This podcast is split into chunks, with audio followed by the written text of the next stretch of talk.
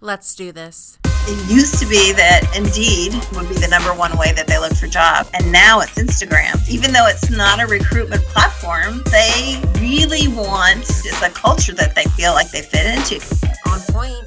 Welcome back to another episode of On Point. I'm your host, Taylor Burke, and today's guest is the Director of Brand Content Strategy of Salon Today. She touches on how Salon Today has grown from just a magazine, their data driven summit, how some salons are now offering employee assistance programs that will cost less than your coffee for the entire year, and we even touch on how salons are expanding their demographics to be more inclusive. Give a warm welcome to Stacey Soble. Hi, Stacey. Hi, Taylor. Thank you for having me. I'm so excited to have you. So, Stacey, I know you've been involved in the conversation of salon businesses for more than 25 years as a reporter, as a consultant, and the editor in chief of Salon Today. Yes, I started as a freelancer 25 years ago when, when my first child was a baby. And then I just kind of grew into that position and became editor many years ago, and I'm still here. That's amazing. So, for those that are listening that don't know what Salon Today is, could you dive into that? Yeah. So, Salon Today started out as a magazine magazine, and it is the sister publication to Modern Salon. So, whereas Modern Salon is more for stylists and teaches them how to do hairstyling techniques and coloring techniques, Salon Today is for the owner and manager and is really a business management magazine that helps them run their businesses better. But now we're much more than a magazine. We do video interviews, we have social, we have a website, we have email newsletters, we do webinars, and we have live events. So, it's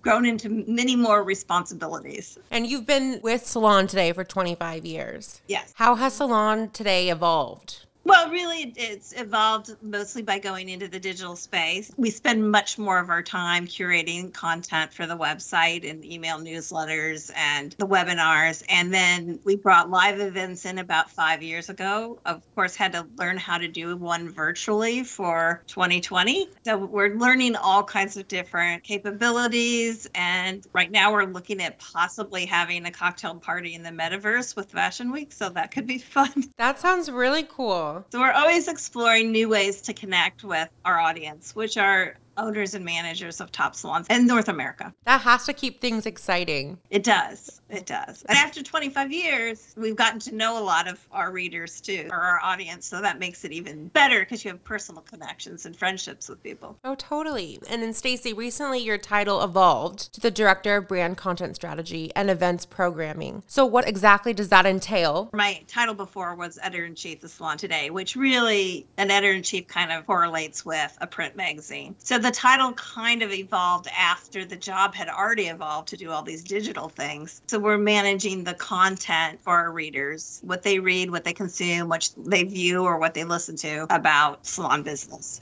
Under your reign, Salon Today has expanded its Salon Today 200 program, grown the Salons of Year decor competition, launched Stamp, a salon marketing program, and a data driven salon summit, which is a business event that focuses on the metrics that drive salon success. So, a lot to unpack there, and I know I just named everything that you're doing, but let's start with the Salon Today 200 business management competition. Yeah, so that was actually launched 25 years ago. We're celebrating our 25th anniversary anniversary this year. The reasons we launched it was at the time there were things like NAHA that celebrated the artistry in the industry, but there was nothing that really recognized and celebrated business leaders in the industry. So we wanted to create a competition that did that. It was the time of fast company and mergers and acquisitions and growth. It's always been a combination of data that they enter and essays that they write. And then when the 200 started, we were really looking at business growth. So we were looking at the percentage of growth that they achieved from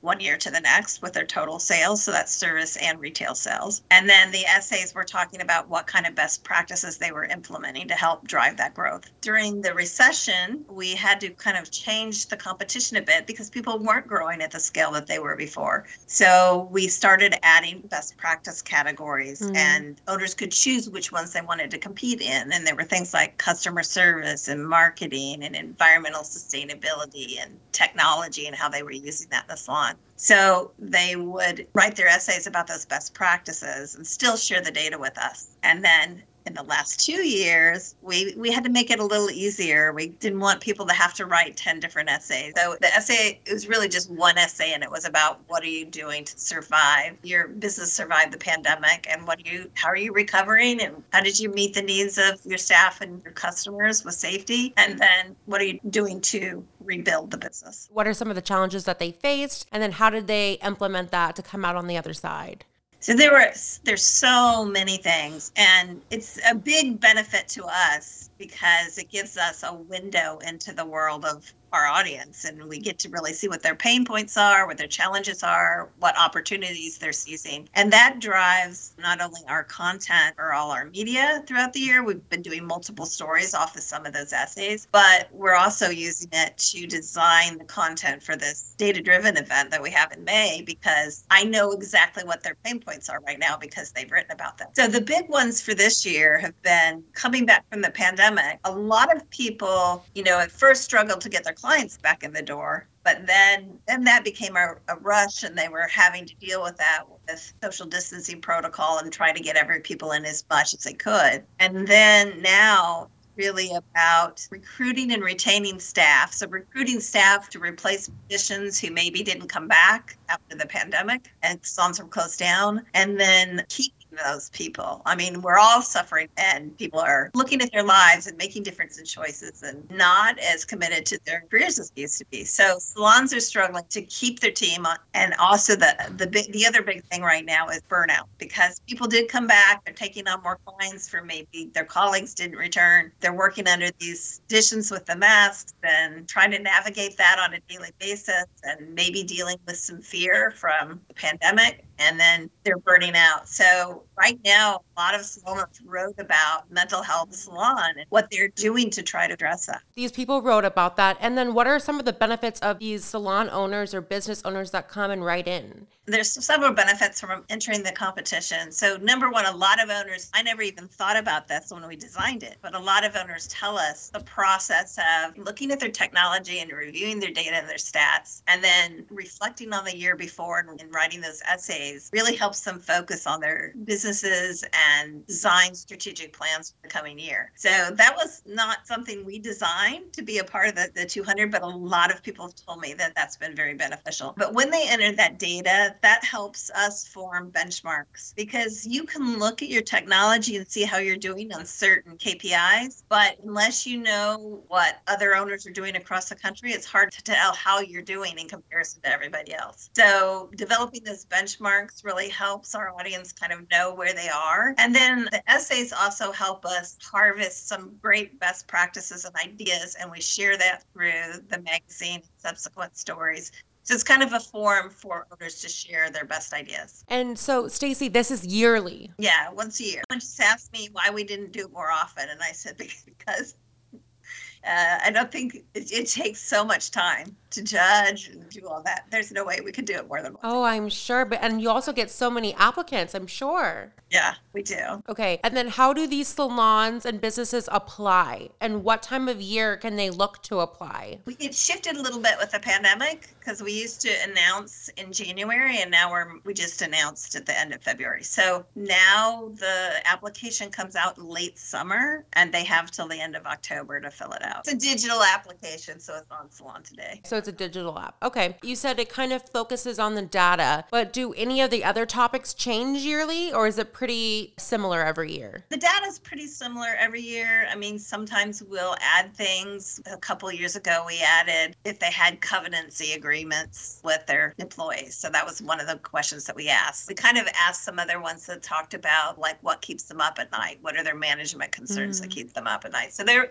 we've changed it a little bit over the years, but the basic data part of it is usually the same. It's the essay that changes every year, and that really reflects what's going on in the industry and the world and in business. What are some of the practices that you see that they're implementing? We said that they write in their essays about things that they're facing and their challenges, but how are they practicing it to come out and do better? There are all kinds of things that we saw this year that people are doing. They're adding new services like HydraFacials. A lot of people are adding like hair loss to address you know, the pandemic actually people who've had COVID have had a problem with losing their hair. Mhm. So that's a service that a lot of people have brought on. But then it's a lot of things like creating more flexibility for their team. They had to learn how to navigate that social distancing. So they expanded their hours. They maybe opened on a Sunday if they weren't open before, which created more opportunities to have more appointments for more guests. And that in turn created some of that flexibility that their team was looking for. They had a little bit more input on what days they wanted to work and what they didn't. And it's been kind of interesting because as the workforce has moved to doing more their work at home Mhm. virtually, they can do salon appointments during the week when maybe they couldn't when they had a nine to five office job. So the drive for that Saturday appointment used to be historically forever owners didn't want to give their team members Saturdays off because that was the busiest day in the salon. But that's even changing. So that's kind of good for everyone. People tell us it's their favorite issue of the year and they keep them. They don't get rid of them. They keep them year after year. And then they'll go through and flag ideas. And sometimes they'll call that owner and, you know, ask their own questions. A lot of friendships have heard through the 200 because it's given them a- a way to connect with one another. So a lot of benefits came out of it that we didn't even dream of when we designed the competition. How is this competition helping others in the industry? Well, I think that whole generation of ideas really helps everyone. Even if you didn't enter the 200, just reading them, you can get ideas. Stories help give you ideas. A lot of times they share sources and contacts. We just did one about an owner that brought in employee assistance program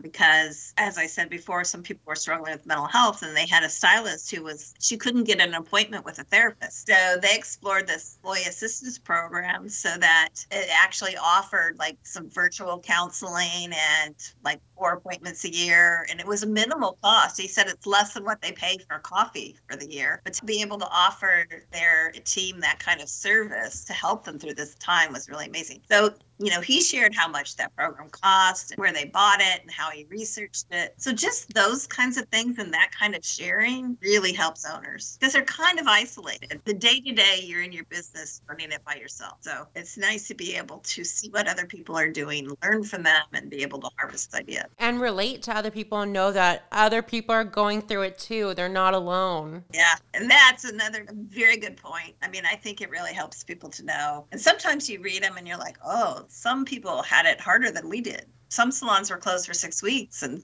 salons in California closed for nine months. Kind of looking at how they navigated that, it can make you feel appreciative of what your experience was. On Point is brought to you by Vagaro, an all in one management software for businesses specialising in beauty, fitness, and wellness. Vagaro also helps people find those amazing service providers near them. If your business would benefit from Vagaro's booking, payments, payroll, reporting, and marketing features, visit sales.vagaro.com for more information. And if you're looking to book some you time, visit vagaro.com. I love hearing about that, but I know you also do another competition, Stacey. You guys do. It's called the Decor competition, so Salon of the Year Decor. It's called Salons of the Year, and it is really a photo based competition. So they send in interior shots, and you're eligible if your salon, spa, or barbershop was either recently renovated in the last two years or a new space was opened, a new salon or barbershop was opened. So they send in professionally shot images of their decor, and we look at all those and look at their stories. There are essays with that too, but they're a little easier. They're more about what what was your design concept and what were your favorite elements of the design and how does it help productivity in the salon, you know, things like that. So they write in about that and then we judge those and we name 20 20 salons of the year, but then there's one grand prize winner who gets the cover of that issue. We used to sit in a dark room and look at slides. Now we do it online. It's still like we talk about the designs and we read their stories and we, we all individually score. I know you probably didn't do it last year, but were you ever able to go visit these new, cool, renovated salons in person? sometimes we have, and sometimes we've actually gone and revealed that they won, which was really fun. We've done that a few times. And that's just do we have a team member that's close enough to that salon to get there? And then I will, as I travel, I will drop in on these salons and also Salon Today 200 salons. Once you get to know these people, you want to see them in person, but you also want to see the spaces that you've been writing about. And then last year we did, we announced the person virtually. And I think he didn't actually understand understand that we were telling him that he won because he was not as excited as I thought. And then he called me about an hour later and he's like, oh my God, it just sunk in. I know sometimes it's hard for people to process, like it's a lot, but that's good that he called you back. sometimes the reveal doesn't work out the way you think it's going to work out. I know, I know. On the top of your head, can you tell us the salon that is really cool or has won um, a really cool space or has won the competition that makes them unique? I really love the designs that have a great history and story behind them. This was, I think, our first runner up last year, but it was a salon that was in a historic building that was around in the Civil War. It was, I think, a church. I think it was some kind of a business for lighting or something. And then they converted it into a salon. But they had these gorgeous, arching, huge windows, and they took it down to the studs. They even replaced the floor. So I don't think it had electricity when he bought the building. So, I mean, he really had to do everything. So it was just a really wonderful story, and the result was just gorgeous. People have taken some interesting spaces and created salons from them. Those are kind of always my personal favorites, but some of them are just simply stunning. And I know Penzone's in Columbus a few years ago won, and it was kind of a futuristic look into what a salon should be like. They had a cafe and an area for people to socialize. They had an outdoor space to do things and events. And, you know, the styling floor was set up on one wing and the coloring in another. And, and the retail area was fabulous. You also launched Stamp, which is a salon marketing program. So, Stamp was really, we kind of took from the Salon Today 200 competition would get a lot of applications in marketing. And they always wanted to send us things to show us their marketing pieces. So I was like, well, maybe this is more of an opportunity to create something else. So we created Stamp, which looks at marketing in all aspects. We look at digital marketing, we look at campaigns that they do, look at websites and social media and old fashioned printed menus and ad they put together and videos that they're doing to market themselves. So there's kind of a category for everything, and then there's actually an optional category because every year somebody sends something in that we don't have a category for. So we create a category for it. But it's all kinds of marketing, and they really have to tell the story of what they did, you know, who did they did they use an agency to create it or do people on the team work on it together? And then when they implement it what was the return on investment? We have a contests tab on our website and those applications are always up there. So only the one that's live is up. When we open stamp that will be up. Okay. I swear this is my last event question but i know you have something really exciting happening in may. It is your annual data driven salon summit. Yes. So data driven is a concept for an event that we came up with. I think this is the fifth year and it was really it's a hands-on peer-led conference and it revolves around kpis so we look at a retail kpi customer count customer retention productivity and oh average ticket that's the other. What are they doing to drive those different metrics? And then owners you know share their own performance on that metric best practices to drive that and then this year we're calling it the year of the team we're really looking at those things we're addressing that we saw through 200 applications. So we have a human behavior expert that's going to talk about burnout and how people can help themselves emotionally and mentally to prepare every day. We have someone he's sharing five different management aspects that he's changed coming out of the pandemic and how he leads his team differently. We have one on salon culture. So what this owner is doing to drive the culture and keep the team. And from Vagaro, Fred Helou is going to come and talk about client retention. Amazing. And I want to reiterate what you said in the beginning that this year for your summit is the year of the team. So I have here from your website, it's called the year of the team, focusing on your team so they deliver their best to your clients. I know you mentioned some of the Q&As, but how else are you really focusing on the team? There's that speak that talks about culture. There's one on burnout. We have people that are going to be talking about recruitment and retention. There's another owner talking about how she designed flexibility in her schedule. So a lot of those topics are resurfacing here. And is this event happening in person? It is happening in person. Also, we moved the Salon Today 200 celebration as an evening event tied to this event. So on Sunday night, we're going to have an awards ceremony and a sit down dinner for the 200. And then the two days are not about the 200, they're about the data driven and this conference. And so there's a combination of main stage things, and then there are a lot of breakout sessions. So you can kind of design your own experience by tapping into the breakout session that most applies to what you feel you need to learn more about. So fun. And where is this taking place? Nashville.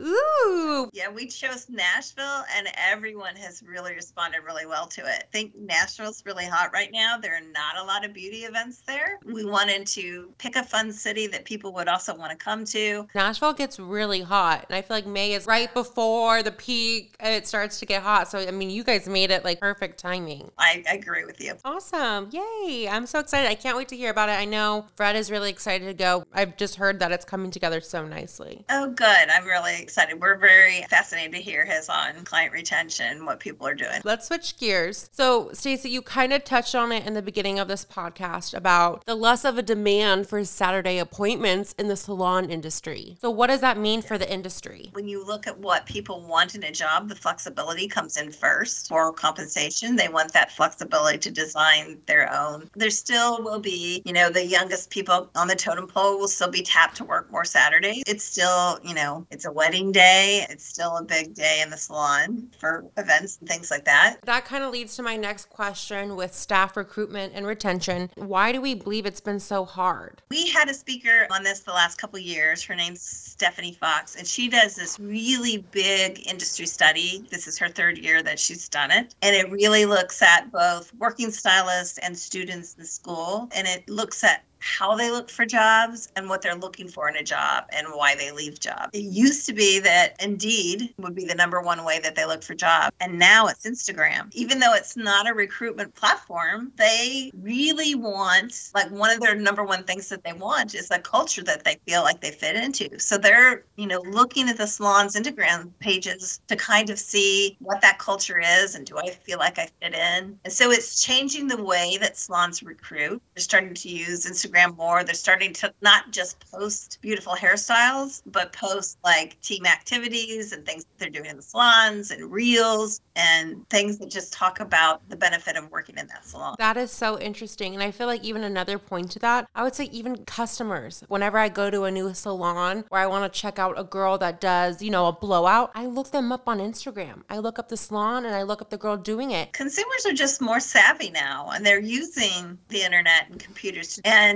there's another person who's usually a vendor, data driven. It's called Meet Your Stylist. And she has like a, it's a matching quiz. So you go on and you talk about what your needs are as a client and it matches you. That is so tech savvy. Yeah, it's very cool. Oh my gosh. Okay, so Stacey, just to reiterate, so what you're saying is to have a better Instagram. Yeah, and not just do before and afters to give more flavor of the culture of the salon and what it's like to be a client there, what it's like to work there, maybe things that you're doing with your philanthropic event. Who are you? They want to know what your business's personality is online, and that's what they're looking for before they choose a salon.